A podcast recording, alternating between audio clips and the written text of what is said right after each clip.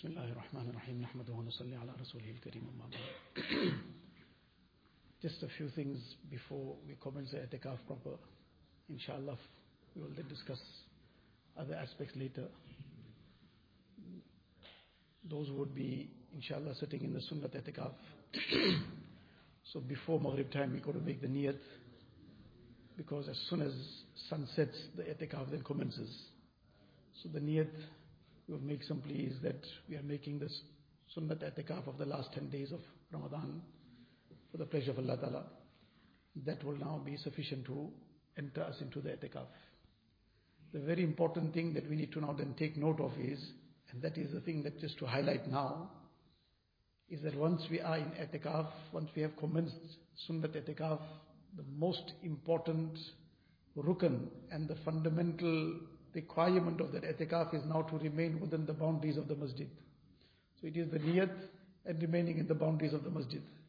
So the boundaries of the masjid have been very clearly demarcated and at all times, unless we are leaving for something that is valid to leave for in the time of etikaf, other than that we have to remain within the boundaries of the masjid.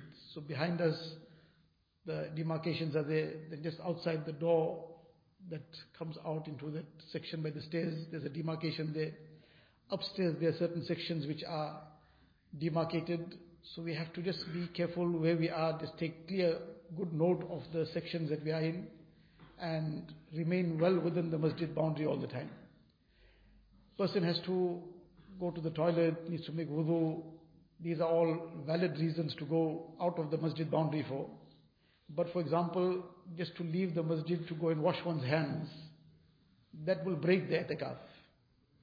So that is not correct. We should not do that. There are some arrangements made inside the masjid uh, area. Upstairs, part of it, there's a section where you can reach the tap from within the masjid area. So if you use that, that is in order. But now a person has eaten, for example, now he is going to wash his hands, that will break the etikaf. Like that for various other things that are not part of essential need. Essential need to relieve oneself, to make wudu. Person needs a first ghusl. These are essential needs. Sometimes somebody has a smoking habit. Obviously this is something to make niyat inshallah. This is the time to do it also. Allah Ta'ala give the tawfiq to give this up completely. But to leave the masjid boundary in order to go and fulfill this uh, whatever requirement of a person, that will break the etikaf.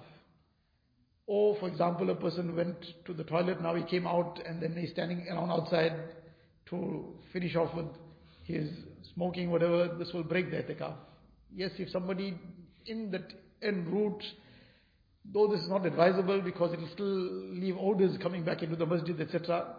But in that time that he would normally have taken to go and relieve himself and come back, if in that time something he finished off with, that will not invalidate the etikaf, but it's something to try and avoid that as well.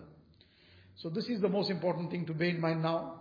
Then inshallah how we should be spending our time and what else we should be trying to keep ourselves occupied in. That inshallah after Tarawih Salah we will discuss further. Allah Ta'ala give us tawfiq, Allah Ta'ala accept one and all, accept our intentions, make it a means of all the fulfillment of all the pious aspirations. Allah Ta'ala accept one and all inshallah. Now we can engage in dua and then after Isha inshallah the program will continue.